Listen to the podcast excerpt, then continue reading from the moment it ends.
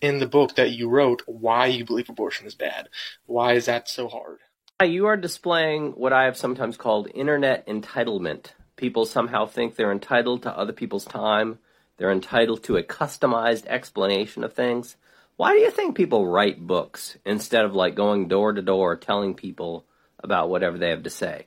Because writing things down is much more efficient. Making videos is much more efficient, say, than going and distributing information and arguments, than saying go to door, going door to door to give everybody a custom explanation. So why am I unwilling to explain things to you? Because there's all sorts of free resources out there that you could learn the basics, and I recommend you use those instead.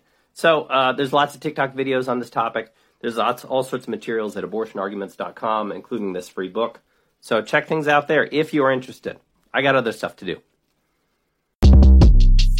Shortcast Club